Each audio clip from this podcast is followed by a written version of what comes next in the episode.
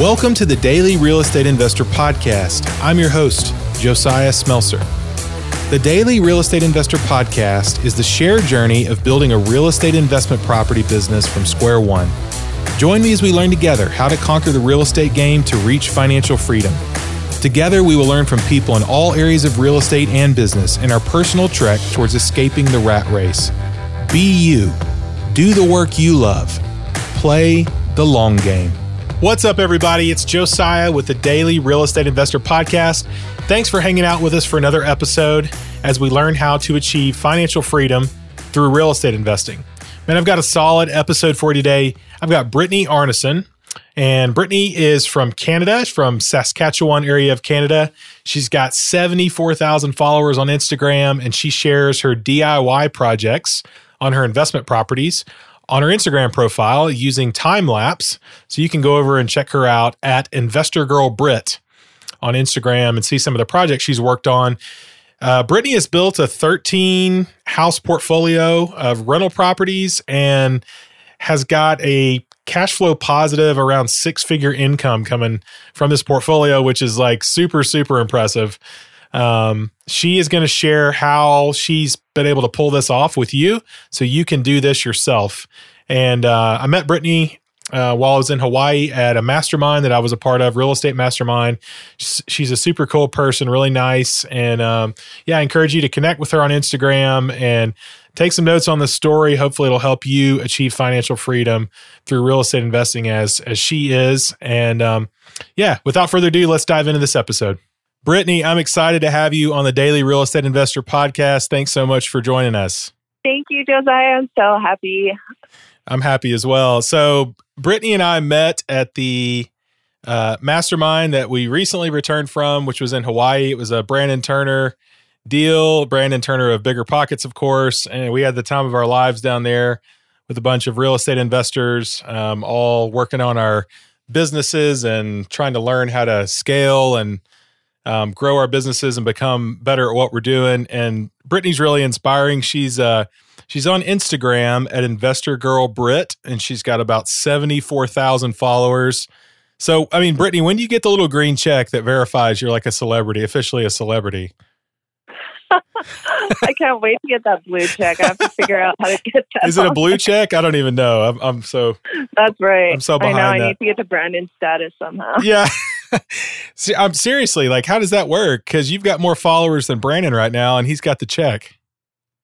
Well, I think it's just like depending on what you do. Like he has the podcast, and he has kind of uh, like he's an author and everything, and I'm just kind of you know this little DIYer just getting by. So uh, I, I predict the check is in your future. In so, the future, yes, yeah. I hope so.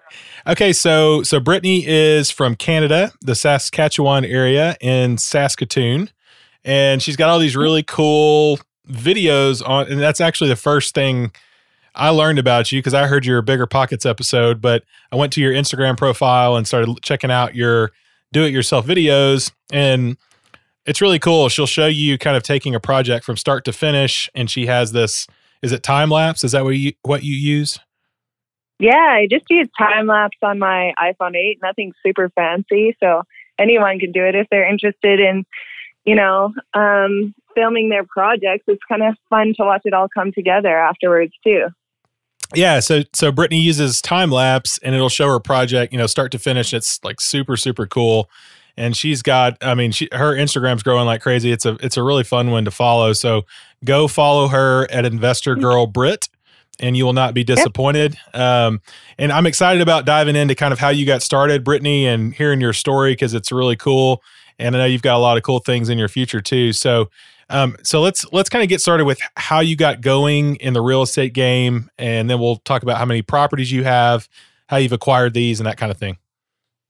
Yeah, so I've always been involved in real estate. My mom's an investor, so when I was growing up, I would do a lot of the renovation stuff with her. And I don't know if I loved it at the time, but I definitely appreciate it now. So I was growing up doing uh, all sorts of different stuff on on her properties, like painting, sanding, drywalling, whatever. so um, I always knew that I wanted to get into real estate myself because I wanted that that passive income coming in. I never wanted the nine to five life. That's never who I was.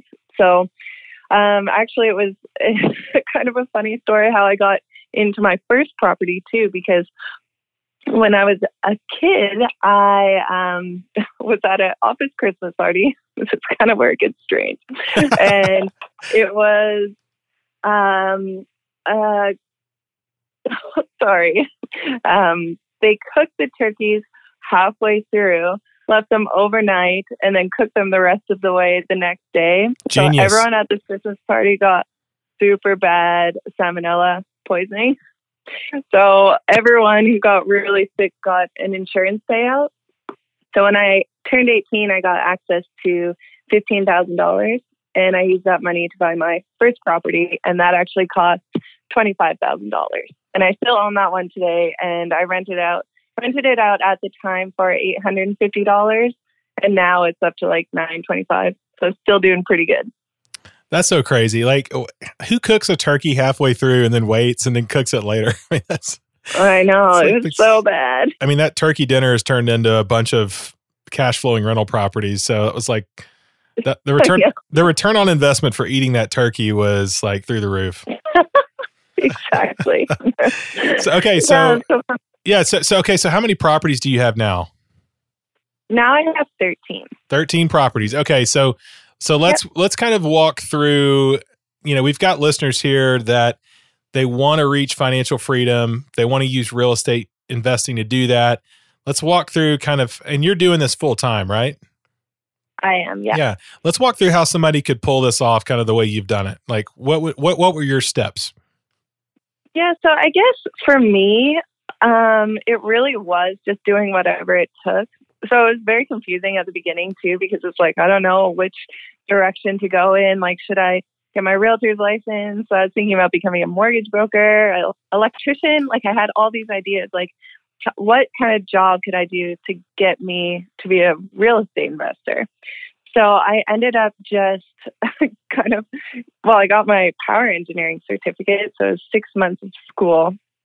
And then I decided six months after having a full time job that it definitely was not for me. And I just wanted to jump into real estate full time. So what I did, I got when I was still working that job, I got a personal line of credit for seventy five thousand dollars. And in my province, I actually moved to where the properties were that were cheaper too. So I could find properties for under fifty thousand dollars and I mean, some are still $25,000 today. So I was buying these really cheap properties, just fixing them up um, myself, kind of everything DIY. So I just did whatever it took to get me to that real estate investing full time. But I mean, as I was working as a power engineer, uh, I was still driving on the weekends to these properties, doing the renovations and everything. So I just did whatever it took to get myself there. Cool. All right. So you got a line of credit for $75,000. So how did yeah. you so so let's so someone that's in the same position as you were then, how do they qualify yeah. to get this line of credit? How did you do that? Well, that was just when I had my full time job still. Sure. So I was able to qualify for that. And what I did, well, actually, what happened, I was looking at a property, and this property was $40,000, and I was trying to get a mortgage, and no bank would give me a mortgage on it. So I asked, like, probably five, ten different banks, and then eventually I just uh, found a guy who said we can we can't give you a mortgage, but we could give you a line of credit, a personal line of credit.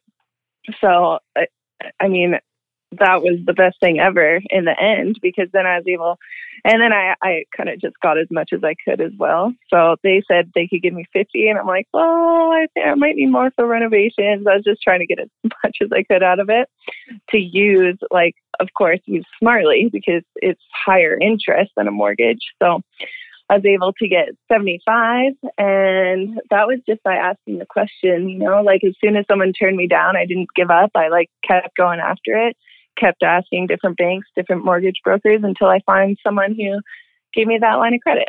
Yeah, that's that's so key. Like the the not taking no for an answer when you have a problem that needs to be solved is so huge in this. And I know you it is. you discovered that at that point, you know, but it's like we just we just purchased a primary residence um, w- using Fannie Mae, a Fannie Mae 30 year conventional loan. And I was always told, and I've heard, you know, different, I've heard eh, basically different in different places and even on different podcasts that you can't get a 30 year conventional fixed Fannie Mae loan unless you have W 2 income. And my yeah. wife and I both run our own businesses. Neither one of us have had those respective businesses open for two years. And I did mm-hmm. exactly what you did. I, you know, I knew I knew I was going to get no's a lot, but I just asked around, and probably the fifth bank I talked to said, you know, send us all your financial information. I sent it over, and they said, I think we can pull this off if you'll put twenty percent down. Yeah. You know, so it was like that's eh, awesome. Yeah, and we got you know we got a thirty year fixed loan on our primary residence, and it's three point seven five percent. It's not going to change, and anyway, I just thought it was I thought it was interesting that even that, like I've heard from so many people, that's not possible. And it's like if you're yeah. willing to to to ask enough and ask enough different you know people and and banks and stuff in your situation like you can find a solution. So so this $75000 exactly. line of credit was it collateralized or was it was it uncollateralized? It was uncollateralized.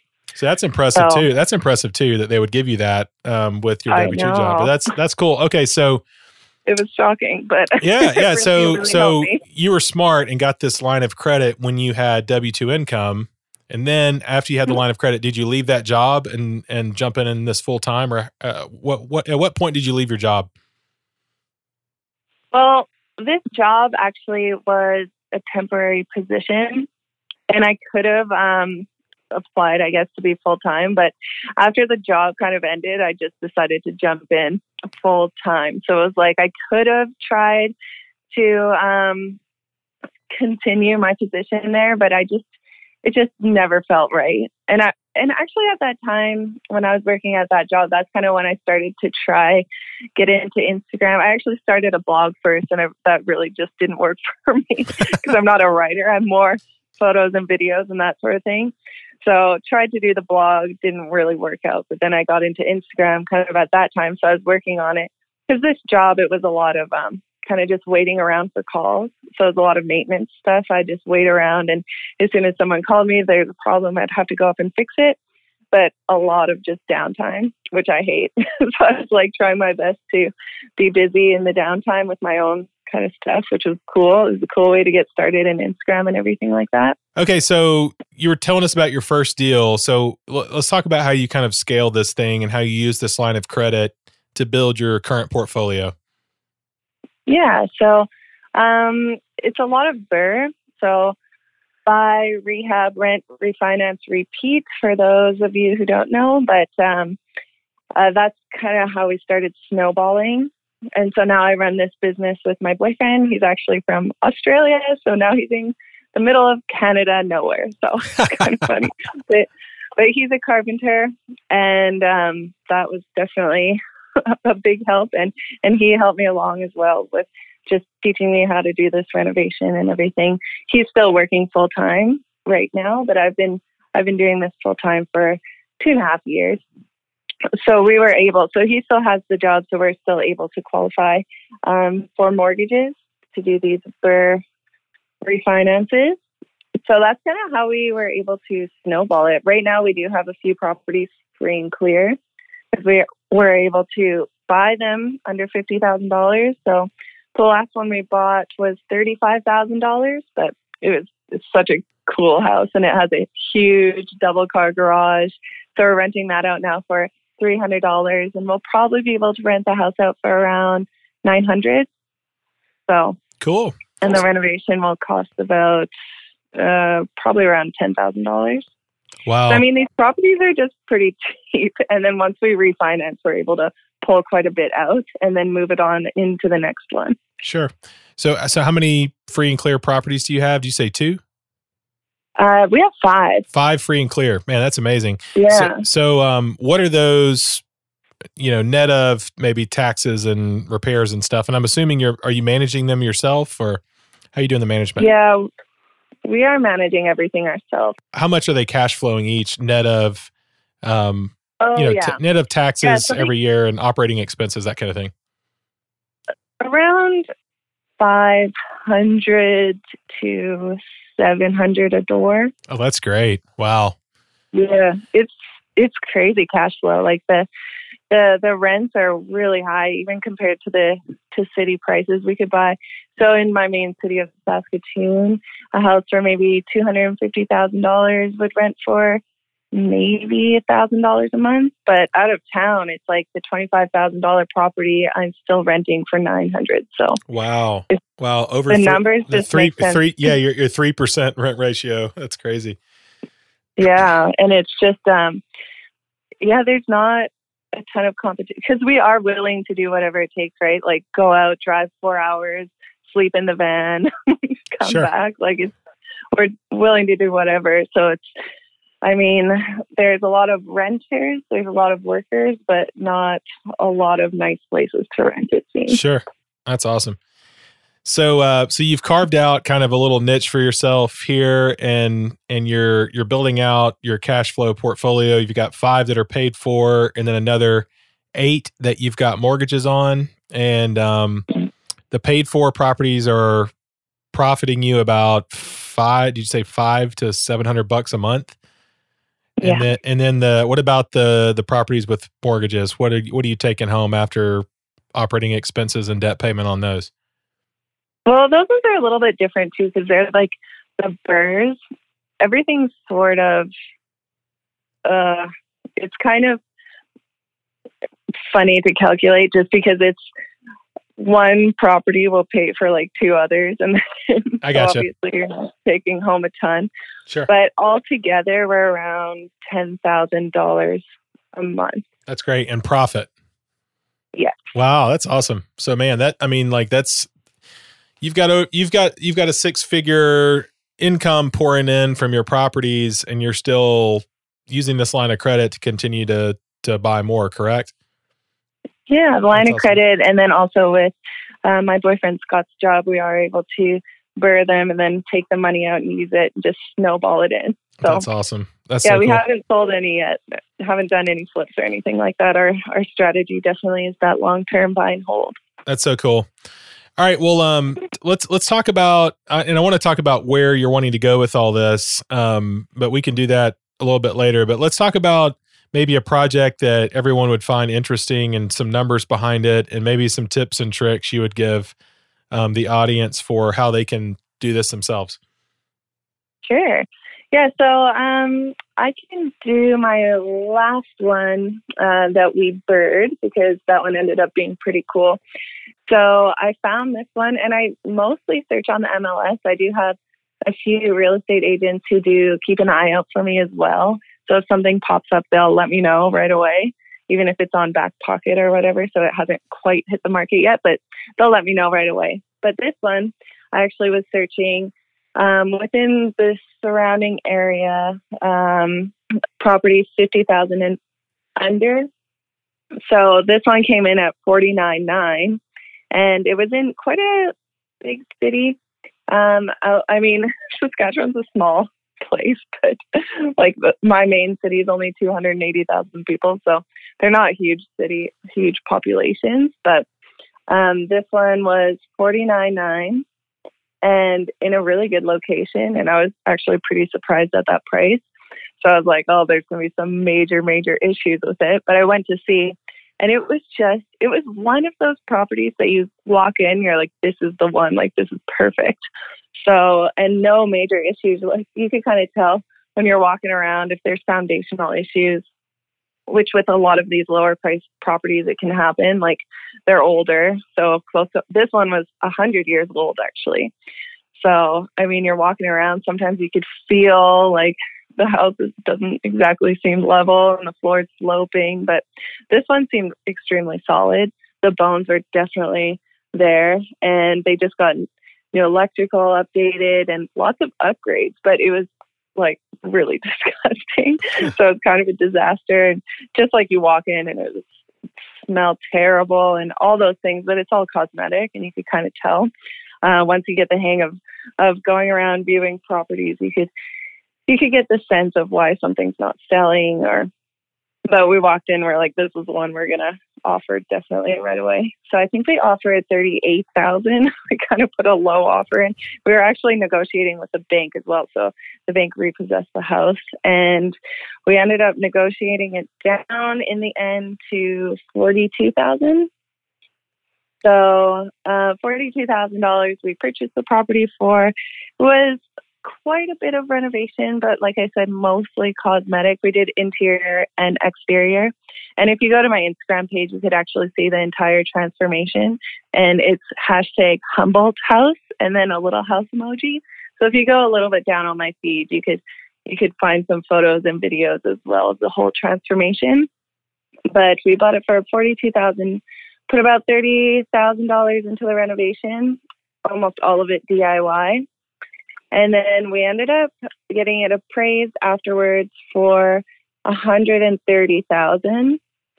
So we were able to take out that extra amount, I think 28,000 extra after paying back the purchase price and the renovation costs and we had that extra money, $28,000 left over and we bought a whole new property with that. That's awesome. And we were able to pay for the whole thing outright.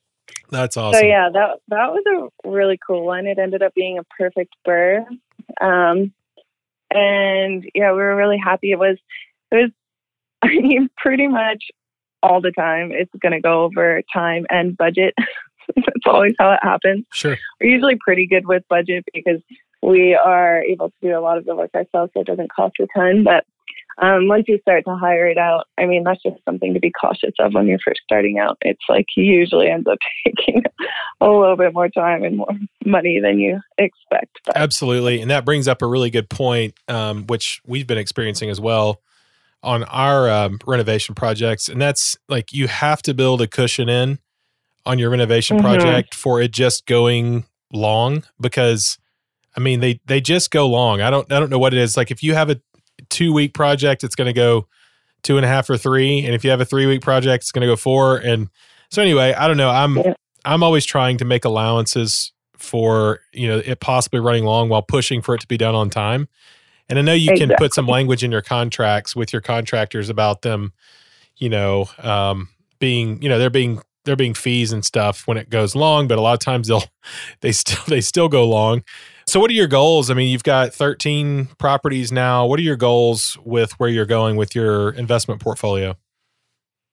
Well, right now, like we do have those properties, they're kind of spread out a little bit. Um, all singles or duplexes, but we're kind of looking to go more either self storage. I've been looking a lot into that after meeting AJ Osborne in, in Maui.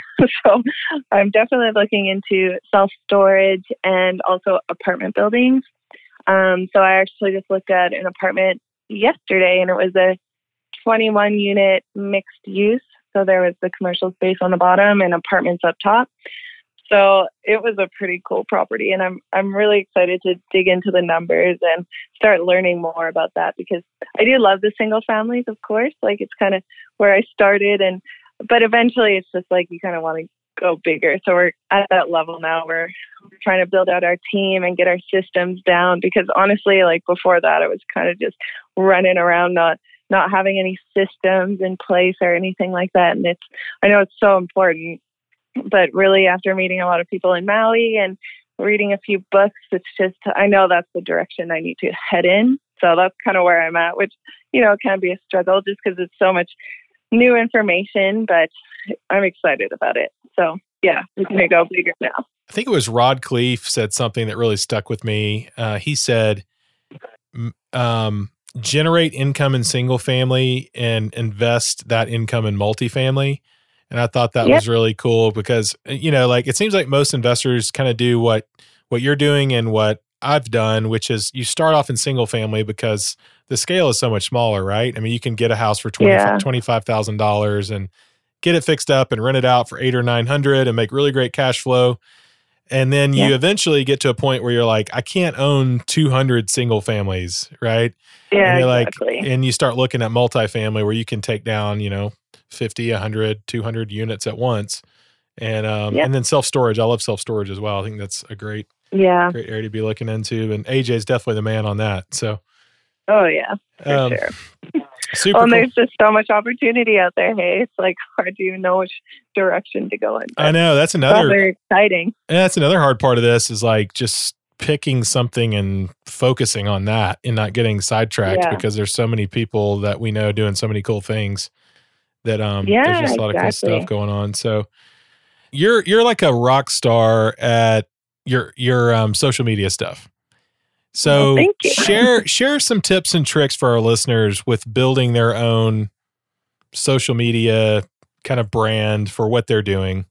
Um, because I mean, Gary Vee's big on this. He talks about like you have to you have to build out kind of your own thing there, um, or else you know you're just you're just kind of lost in the crowd. And like Yeah. you, you're like a rock star at that. So share, give us some tips and tricks that have really helped you with that, if you will. Well, I think for me, like I try to be consistent. That's very important. Like I don't post a ton really. I post twice a week is what I try to do, but twice a week, like my videos kind of take a while to edit and whatever. But I just, I really try to get something out there twice a week. And then I do stories every single day. And I really try to let people in on what's going on. Like it doesn't have to be all like the fun stuff. Like it can be like this sucky stuff where it's in the office doing paperwork, which is sucky for me. Like lots of people love that. but it's like I try to show a lot of behind the scenes and what isn't going right and like just try to be as authentic as possible and kind of let people in on that side of it because people want to get to know you too, right? And your personality and and I don't know, just like going through the struggles. They don't want to see like, oh, Brit's like everything's going so well for her, everything's so easy, but really in reality it's it's not. It's definitely a struggle sometimes. So I think just trying to let people in and they want to see your face too. Uh, like they want to see those talking stories and everything like that. So if you could get good at that, that took me a really long time to figure it out and get good at. I hated talking to the camera. I found it so awkward. but now it's like it's pretty easy. So the more you do it, like the more it becomes natural. So I think just practicing that and yeah, putting yourself out there. That makes total sense. Yeah, I think I think Yeah. the um the being genuine and authentic with everything is the key. It's like you're trying to force something that just doesn't come across right, you know? So Yeah, exactly. um all right, so like there's there's people out there that have maybe one property or don't have any properties right now, but they're they're wanting to work their way out of their 9 to 5 and do this Yeah. and they're and they're like super fired up about it like what what is the like what's the quality or qualities they have to have to be able to do what you've done Well, I mean, I think it is. I just read um, Be Obsessed or Be Average by Grant Cardone. oh yeah And I Cool. think that really clicked with me too because it, you really do have to become almost obsessed with it and like never stop. Like you're, I'm constantly, no matter what, like I'm, I'm listening to podcasts, I'm listening to books as I'm working. Like I'm always, always learning, trying to network with people online. Like it just never stops. So I think like that is really important trying to build those connections. And it's so cool now because you can build connections with people not where you're from because social media is the best thing ever and you can start connecting with people online. So i mean like that's that's definitely key. Like all your spare time is pretty much put into your real estate investing business or growing just uh, even terminology like just getting to know the language of it so you can feel comfortable talking to other investors. And yeah it's just like never never stop trying Totally. to learn. Totally. And you know I, I i recognize that quality in this group that was at this mastermind. Um yeah. there there wasn't anyone there that was just doing this for a job. It was everybody Yeah. had that same quality of they do they do this for work and for fun you know what i mean? Yeah. Like we're all Yeah, we're, we're, we were all obsessed with real estate maybe in different ways but Yeah. like every one of us like i I- do real estate for work and for fun every day and like it kind of blends together and i don't even realize really when i'm doing the work or the fun Yeah. part like it's just all it's all fun for me you know? So and there's definitely parts of it that are sucky you know like you know dealing with you know an email where a tenant has 30 repair requests or whatever but um Yeah. but it's but it, i mean uh, at the same time it's so fun to persevere through that stuff and see the result and like you know what you're doing like start a diy project see it you know, see Yeah. it finished out, get the property rented, start seeing the rent income start pouring in, go buy another property. Like it's exhilarating, you know? It is. It definitely is. And I think just like it's so easy to get caught up when something isn't going right or it is stressful and overwhelming, but just kind of focus on the bigger picture as well. Like there's so many little things when you're first starting out that are like, oh no, this is the end of the world. But then you just have to look at the bigger picture. Totally. And totally. yeah. And I mean, No, isn't that the case with just about anything? Like if you look at high performers in any Yeah. field, typically they're obsessed with what they're doing. They're they're not Yeah. just they're not just there to you know like like you know like look at look at NBA an NBA player like they're not just there to play basketball like typically they're obsessed with it and it's not just about Yeah. becoming a professional it was about just this challenge and an obsession with wanting to do that with all of their time and like Yeah. i've recognized this quality in in people that are highly successful is they have that obs- that obsession with what they're doing is kind of Mhm. like uh, they just want to be good at it and they want to do it well you know so exactly. i love that And you just kind of have to find what what fuels you too because it if you're finding you're not like enjoying it and it's hard to be obsessed with something if you're like so stressed out about it all the time so you kind of have to like find what fuels you and makes you excited about it and for me that's like the renovation stuff so Totally. And Brandon Turner said this on one of his podcast episodes. He said, pretty much anything you do, there's someone out there who can do that for you. And Yeah. so the stuff that annoys you, like you were saying, the paperwork, like there's somebody who will do Yeah. that for you. So if you like, like if you're if you're obsessed with real estate and love the whole process, but you hate the paperwork part of it, like get some get some help with that part, you know. So Yeah. exactly Cool. All right. Well, um, we'll we'll go ahead and wrap this up. But I I wanted to get a couple book recommendations from you. I know you just said you read that Grant Cardone book, but what are a couple Yeah. books you'd recommend the listeners check out? And um, yeah. Well, I think E Myth was that was a takeaway from the Maui Mastermind for me, and that was extreme. That's like game changing for me because like I didn't understand the business side of it. I like just did not understand the systems and like where to even go with it or how important it actually is. So the E Myth was huge, huge takeaway for me. And yeah, I love that book, and that's kind of where I'm at right now, trying to grow my business and kind of make it so it's actually scalable because right now and what I've been doing so far it's not. So yeah, E-Myth is was a really really good one. yeah, so for anyone who hasn't read e, the E Myth um, or E Myth Revisited, it's uh, by Michael Gerber. And uh, Yeah. it's it's one of the best business books you could ever read, in my opinion. I totally agree, Brittany. And um, Yeah. it you know one line in that book that really stuck with me was you know work on your business and not in your business and if you're Yes. if you're in the business doing everything you're you're you're going to hit a ceiling with your time and your ability to to scale because you're you're limited by your own time capacity. But if you're working on the business you're building those systems out. And that's something from the mastermind that I took away as well was like Yeah. build build your systems improve your systems. And that's something that like no matter where you are in the whole process it seems like you always have room room for growth in your systems you know? Exactly. So, no, I love that. Yeah i love that one. What about one more? Can you throw one more in there for us? Um, well, another just another one from Maui Mastermind that I took away was Miracle Morning. I love working at night. I could work till 5 a.m. and be like happy with that. But I realized like my mornings kind of suck. So I reading the Miracle Morning was a pretty cool one because it definitely gets you more into a routine. And like I, I'm one of those people that just pushes snooze like 10 times. I don't want to get out of bed yeah but I'm I'm trying to totally change that because I want my mornings to be more productive.